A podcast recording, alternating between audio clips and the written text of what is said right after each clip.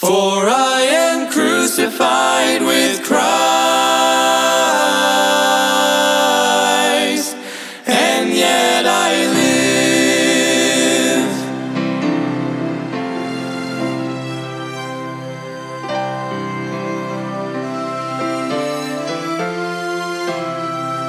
Embrace the cross where Jesus... Welcome to Crossbound Ministries, where we are bringing the gospel of Jesus Christ to the world, encouraging Christians and pointing sinners to the cross. Will you please pray about supporting our broadcast and ministry that gives us the ability to spread God's word? You can get involved by going to crossbound ministry dot com. Please welcome our preacher, Mike Sadler, as he brings us an important message from God's word. Embrace the love the cross requires, cling to the one whose heart... Second Corinthians chapter five and verse number seventeen, as we will be today. Second Corinthians chapter five and verse number seventeen. As we're going through the book of Second Corinthians, Paul here is writing to the church, uh, to the Christians, and to us today. Amen. These passages, this Bible is relevant today. This Bible is the living, inspired Word of God. It never goes out of style. It never goes out of date, and it never gets old. Amen. It is applicable today. So Second Corinthians chapter five and verse seventeen, the Bible says, therefore, if any be in Christ, he is a new creature. Old things are passed away. Behold, all things are become new. This is a very, very famous verse. If anyone's in Christ, that is, if that person is saved, if they're born again, if they're bought by the blood of Jesus, their name is written in the Lamb's Book of Life, they've realized they're a sinner in need of a Savior, repented, asked forgiveness for those sins, they put their faith and trust in the finished work of the cross, that the Lord Jesus Christ, that he was died on the cross, that he was buried, and he rose again the third day. Amen. If anyone is in Christ, that is, that person saved, the Bible says they are a new creature. You know, before you're saved, you judged everything by human standards. Before you were saved, you judged the church by your human standards. Before you were saved, you judged the preacher by human standards. And I'm here to tell you, before you were saved, you judged the Bible by human standards. That just becomes natural. That's that's how we are as, as people. And when you're not saved and you don't have the Holy Spirit living within you, that's all that you have is your own self to judge things. But the moment that you're saved, the Holy Spirit, the Comforter, moves in. And you know, when you hear a person say amen in church, when the preacher's preaching, or you're reading God's Word and something stands out to you, that's because that's the Holy Spirit inside you bearing witness with your spirit. The Holy Spirit is bearing witness with your spirit that, hey, that is true. That is true. That is true. That is true. And that's why a person will say amen in church. That's why a verse will speak to your heart. Amen. It's the Holy Spirit showing you and realizing that that is true. That is for you. But before you were saved, you didn't have that. You judged everything by your human standards. But now that you are saved, everything has changed. Everything is different. Those old methods of judging, they're passed away. Behold, all things become new. In other words, you're looking looking through God's eyes, through the eyes of Scripture. I remember when I got saved and I got to go to work the very next morning, I never felt so light in all my life. I never had so much peace in all my life. I never felt so had so much comfort in all my life. I remember standing there waiting to get in my vehicle, looking up because it wasn't even daylight yet, and thinking, I am right with God. I am right with the Creator.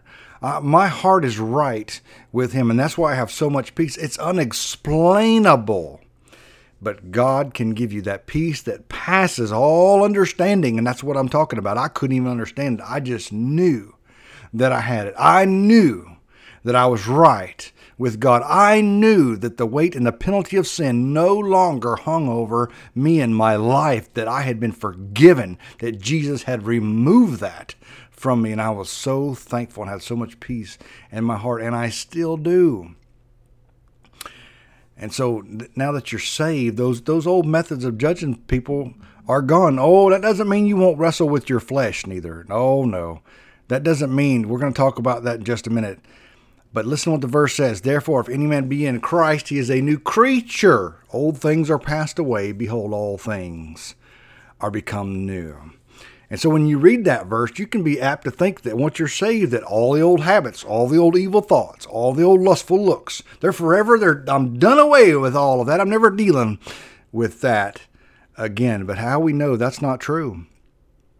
The Bible even talks about wrestling with the flesh, wrestling with the old man. It tells you to put off what? The old man. That's your old nature. So what is this verse talking about? What does it mean all things become new? If I still have to wrestle with sin and I still have to drag around the old man, my old flesh nature, what is this verse talking about? Old things are passed away. Behold, all things are become new. Now listen to me. This is very, very important. This verse does not describe a Christian, a believer's action.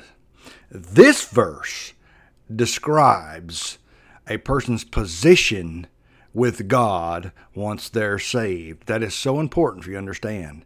This person is, this verse is describing a person's position before God after they're saved. Now, do you have a new nature? Absolutely. The Holy Spirit moves in. Amen. And you have a new nature, a new desires. The Bible says you will desire the sincere milk of the word like a baby. You're a newborn baby. All things have become new. You're learning God's word. You're learning about him. You're learning his ways and his wills and his wants for your life. Amen. You will desire that. You would desire to be around preaching. You would desire to be around God's people. You would desire his word. You'll have those new desires, that new nature, but you still have a sin nature to fight, and that will, as long as you're in this flesh, as long as you're in this body, you will have that battle. It, it may be a battle on even on your very last day. You will have a battle with this flesh. But one day, when we leave this body, when we go to be with the Lord, amen, forever, we will no longer have that battle. But while we're in this flesh, we will. And so this verse is talking about that new person, your new position before God, amen. Those old things are passed away. Uh, where you were on your way to hell, you were a hell-bound sinner. You were going to pay for your own sins, but now you're in Christ. Amen. Your name is written in the Lamb's Book of Life, and God sees you as he sees his son, holy, just, and righteous. Amen. Thank God for that. He makes all things new. Notice this verse doesn't say, notice it says that if anyone's in Christ, that's the key to the whole verse right there, in Christ. Old things are passed away. All things become new. It doesn't say uh, in me, uh, in myself, uh, turn over a new leaf, uh, go to a Build a Better Life seminar, go to a, no, it doesn't say any of those things. It's not talking about in me. I'm telling you right now, the Bible says that there is nothing good that dwells within you. And that is hard to take, isn't it? Because we naturally want to say, but I'm a good person. But the Bible says, listen to me, the Bible says, no, there's none good, no, not one. And that's why Jesus came to die on the cross, because we can't earn our way. You cannot be good enough to make it in heaven. But Jesus loved you enough that he paid the way for you. That verse does not say in me, in yourself, all things are new. No, it says in Christ. In Christ makes you a new creature. Old things are passed away. All things become new. And that's the key right there. It's in Christ. And even after you're saved, that's where you're going to get your joy. That's where you're going to get your peace. That's where you're going to get your comfort. In Christ. That's where you can be a good father. In Christ. That's where you can be a good husband. In Christ. That's where you can be a good mother. In Christ. That's where you can be a good wife. In Christ. Christ will bring out the best in you. Christ will strengthen your marriage like you could never dream of. When you put yourself second, even your own marriage vows say nothing about you being first. It's all about you sacrificing for the other person. But see, when Christ is at the center of your marriage, when Christ is the head of the home, when Christ is the one leading the way, amen, then things are right between you and God, and things are right between you and your spouse, and things are right between you and your children when you are in Christ, like that verse says. Look with me now in the next verse, Second Corinthians chapter five, verse eighteen. And all things are of God, who hath reconciled us to himself by Jesus Christ, and hath given to us the ministry of reconciliation. All things are of God, the Bible says. Isn't that so true? There's not one thing in your life, uh, except for sin, that didn't come from God. All, any good thing is from God. People love to blame God for the bad things. Why would God allow this to happen? Why would God allow you to take another breath? Why does God allow all the good things? Why does God allow all the prosperous things? So if you're going to blame God for the bad things, you got to blame him for all the good things too. The Bible says, and all things are of God, who hath reconciled us to himself by Jesus Christ. See, it wasn't God that needed reconciling. It was us. And God did it through his son, the Lord Jesus Christ. All things are of God. In other words, he is the source, source and author of them all. Uh, there is no ground for any person to boast or brag or, or lift themselves up. But I can't say much for the ladies, but I know for a man, a man can easily lift himself up in pride. A man can easily say, I'm not like him because I never did this, or I never did that, or I never made that decision. I never went there. I never cheated on my spouse. I never did drugs. I never drank. I never chewed. Never did any of those things. It's so easy. Whatever the case is, you can pick somebody apart in a thousand ways in your mind. But listen to me. When you are picking them apart, you are lifting yourself up. And the one thing God hates is pride. The Bible says, yea, does seven things God hate. And the very first thing he lists is pride. And according to this verse, there's no ground for any person to be a bragger or a boaster. And by the way, God doesn't like a bragger or boaster, but the truth is you don't either. We don't like somebody's always bragging on themselves. I'm this and I'm that. Look how great I am. How wonderful. Nobody likes that except for the person that's doing it to themselves. Nobody else wants to hear it, so they're just listening to themselves talk. But God certainly doesn't like it, because all that's pride coming out of them. So it is the same God who has reconciled us to himself through Jesus Christ and has given us the ministry of reconciliation. So God reconciled us to himself through the Lord Jesus Christ, the Bible says, by his death on the cross, his burial, and his resurrection. He defeated death, hell, and the grave. But now that we're saved, God has reconciled us in Jesus Christ. He has given us something, and he has given us this ministry of reconciliation. What do they mean? I'm talking about you go forth telling people about Jesus, how they too can be reconciled to God through the Lord Jesus Christ, just like you have been. That's what he's talking about, the ministry of reconciliation. Reconciliation. You say, but I'm not a preacher. I'm not an evangelist. I'm not a missionary. I'm not. No, but if you're saved, you're a child of God and you have a responsibility. You have a responsibility, whether it be by word, by letter, by, by writing a book, whatever it is, God has given you something to do and you need to do it. And you say, well, I haven't heard from God in a while. Well, let me just tell you, you think back at five years, ten years, fifteen years, however long it's been, the last thing God told you to do, and you start doing it. And I'm going to tell you what, God will start speaking to you again and telling you the next thing to do. Why would God give you something else to do if you didn't do the last thing that he commanded you to do? He has given you a ministry. He's given us a ministry, the ministry of reconciliation. Not that you can reconcile anybody, but you can tell them about the one that can. You can tell them about the one that came, that died on that cross, that laid down his life so that they could be saved, so they could be right with God, so they could spend all eternity in the presence of a thrice holy God. God has given us that ministry. What a great and wonderful, but also a giant amount of responsibility we have, that we have this ministry to tell others about the Lord Jesus Christ. Look with me now in the next verse, Second Corinthians chapter five, verse number nineteen. To wit, that God was in Christ, reconciling the world unto himself, not imputing their trespasses unto them, and hath committed unto us the word of reconciliation.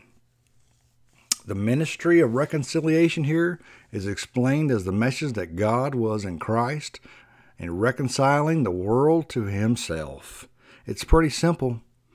We complicate it sometimes, but it's pretty simple according to the Bible. That's the ministry of reconciliation, that God sent his son. He gave his son to die on the cross so that we could be right with God. And so we understand this first, that God was in Christ reconciling the world to himself. In other words, he was reconciling the world, but he was doing it in the person of the Lord Jesus Christ. See, Jesus is the physical representation of God. Well, but wait, aren't they one? Isn't the Father, the Holy Spirit, the Father, Son, the Holy Ghost, all one? Yes, they are. But the Bible says that God is a spirit. God is a spirit. That's why he says that you must worship him in spirit and truth. Jesus is the physical representation. Resemblance of God, the, the, the, the physical person that is God himself. Jesus is God, but so is the Holy Spirit. And you say, fully explain that. I can't. I just can fully believe it. Amen? And that's all you have to do too, is fully believe it. I don't fully understand air, but I know I need it. And so what do I do? I breathe because I need it. I'm telling you now, you need Jesus whether you realize it or not. So Jesus is the physical representation of God himself in the flesh. He is God in the flesh, in other words. God doesn't need to be reconciled, but us, people, man, sinful people, need to be reconciled to him. And before you say, well, wait a minute, I'm not, I'm not a sinner. I'm not in jail. I never murdered nobody. I never committed no big crime. But the Bible says that even if you thought it, it's just like you doing it. Even if you hated your brother for no reason, it's like committing murder, the Bible says. Even if you've looked with lust, it's just like you committed adultery. That's what the Bible says. So God doesn't need to be reconciled, but we do. And that is done through the person of the Lord Jesus Christ. And the Bible says that he doesn't impute your trespasses. In other words, he takes the penalty of sin that is hanging over your head and he removes it and he lays it on Christ. Now, Christ already paid for it, but just because Christ died on the cross doesn't mean that the whole world is already reconciled. No, you have to take the whole Bible into context, because it would be easy for you to read this verse and say, wow, the whole world's saved. God said he reconciled the world unto himself, not imputing their trespasses unto them, and hath committed unto us the word of reconciliation. But you have to take all the rest of Scripture into account, that the Bible says ye must be born again. The Bible says that ye must be saved. The, the first thing John the Baptist preached was repent. The very first thing that Jesus preached was repent. Do I dare say it is very, very important to do what the Bible says, repent, and put your faith and trust in Jesus. So don't read this verse and think the whole world's saved just because Jesus died on the cross. No, they have the ability to be saved. They have the ability to have their sins forgiven through Jesus. But it just doesn't come to the whole world. No, it's a personal relationship with the Lord Jesus Christ. Just because your grandma was saved, or your dad was saved, or your dad was a preacher, or you grew up in a Christian home, or your grandma knew God and she had forty-five Bibles, that doesn't help you one single bit. You have got to realize you're a sinner in need of a Savior. It is personal. I'm telling to tell you, when you stand before God, there's going to be nobody standing there beside you holding your hand saying, well, they was pretty good. Well, no, no, you're going to give an account for every word, deed, thought, and action that you did in your life. But I'm here to tell you, when you get saved, when you get reconciled into God through Jesus, God wipes all that away. And that's what he said, not imputing their trespasses unto them. Amen. It's only in those who are in Christ. The trespasses of unsaved are on them. But the moment these people trust the Lord Jesus as Savior, they are made righteous in him, and their sins, the Bible says, their sins are blotted out. And then goes on to say that God has committed unto us the word of reconciliation. I'm here to tell you that that's such a serious ministry. That is such a serious charge that he has given us to do. You listen to me. He didn't even give the angels such a charge. But he gave it to us, poor feeble mankind. He gave it to us to go forth and tell and preach the gospel. Isn't that something? The Bible says that even the angels desire to look into our salvation. They're amazed by it. God didn't even give the angels such a charge to go forth and tell them about Jesus. He gave me and you that charge, that ministry. Amen. Let's make sure we are fulfilling it. Verse number twenty. Now then, we are ambassadors for Christ, as though God did beseech you by us. We pray you in Christ's stead, be ye reconciled to God. You know what an ambassador is? An ambassador is a minister of the state representing his own ruler in a foreign land. The United States of America has ambassadors, and we will send them to another country. And in that other country, they represent the United States of America. Even though they are in a foreign land, they are representing us. That's a perfect picture of what a Christian does here on earth. This is a foreign land. We're just passing through. But the Bible says that you are an ambassador for Christ. You are a representative of Christ in this foreign land. And he has given you that charge, amen, that they need to be reconciled unto God.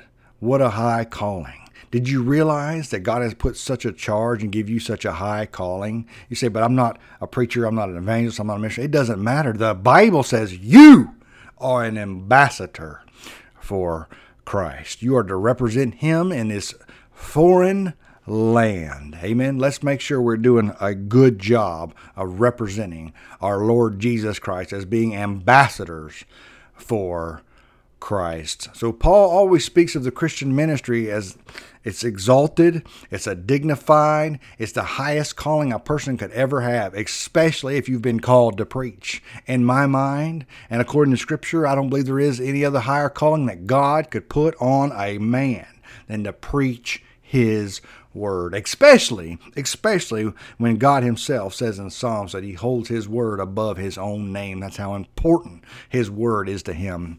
And then I tell you what, preacher, if you're if you're listening, you better take that serious too, because God's going to hold you accountable for what you say. If he's put a calling on your life, amen, he's going to hold you accountable. Let's make sure, let's make sure that we're studying and preaching the truth of God's word. Verse number twenty-one.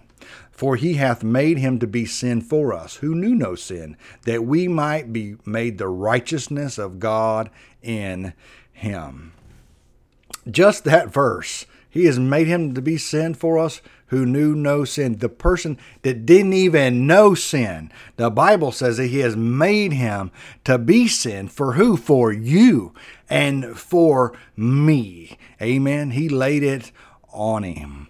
So much so that, that Jesus cried out on the cross. Do you know how bad that must have hurt him? My God, my God, why hast thou forsaken me? When God turned his back on his son because he could not look at sin, but he made Jesus to be sin. But wait, Jesus said, I lay my life down willingly. No man can take it from me. So even though he knew it was going to be hard, he still went through it because of the love that he had for me and for you and for every person that's ever been born. He wants them to be saved. And you know you do the same. Anything worth doing is not easy, right? And Jesus Jesus knew that if I was going to save mankind, if I was going to save their soul from hell, if I was going to remove the penalty of sin from on top of their head so that they could be with God Almighty forever and ever and ever, it's not going to be easy, but I willingly lay down my life for you. He made him sin. That, why? That us sinners might be made righteous before a thrice holy God, that when we stand before him, we'll be white as snow, that we'll see, he will see his son, the Lord Jesus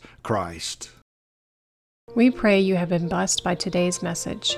If you have been saved or are in need of a prayer, please contact us at three five two, two four seven, nine two zero zero. That's three five two, two four seven, nine two zero zero. Thank you for tuning into Crossbound Ministries radio broadcast. Will you please pray about supporting our ministry and broadcast? You can go to crossbound ministry dot com or send your support or a gift to P O Box seven, Inverness, Florida three four four five one. That's P O Box seven, Inverness, Florida three four four five one.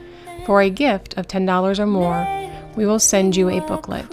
Please pray for us as our ministry and radio broadcast grows. Tune in every Sunday morning at eight a.m. to hear a message from our preacher, Mike Sadler. You can follow Crossbound Ministry on Facebook, YouTube, and visit us on the web at crossbound ministry dot com. If you are a pregnant woman in need of help, there is hope. You can reach out to the Citrus Pregnancy Center. There are locations in Inverness and in Crystal River.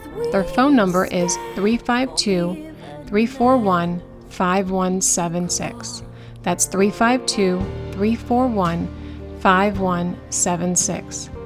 This broadcast has been sponsored in part by Henley's Grading Incorporated for all your land clearing and hauling needs, located in Hernando, Florida, three five two, eight nine seven, three five zero seven. That's three five two, eight nine seven, three five zero seven.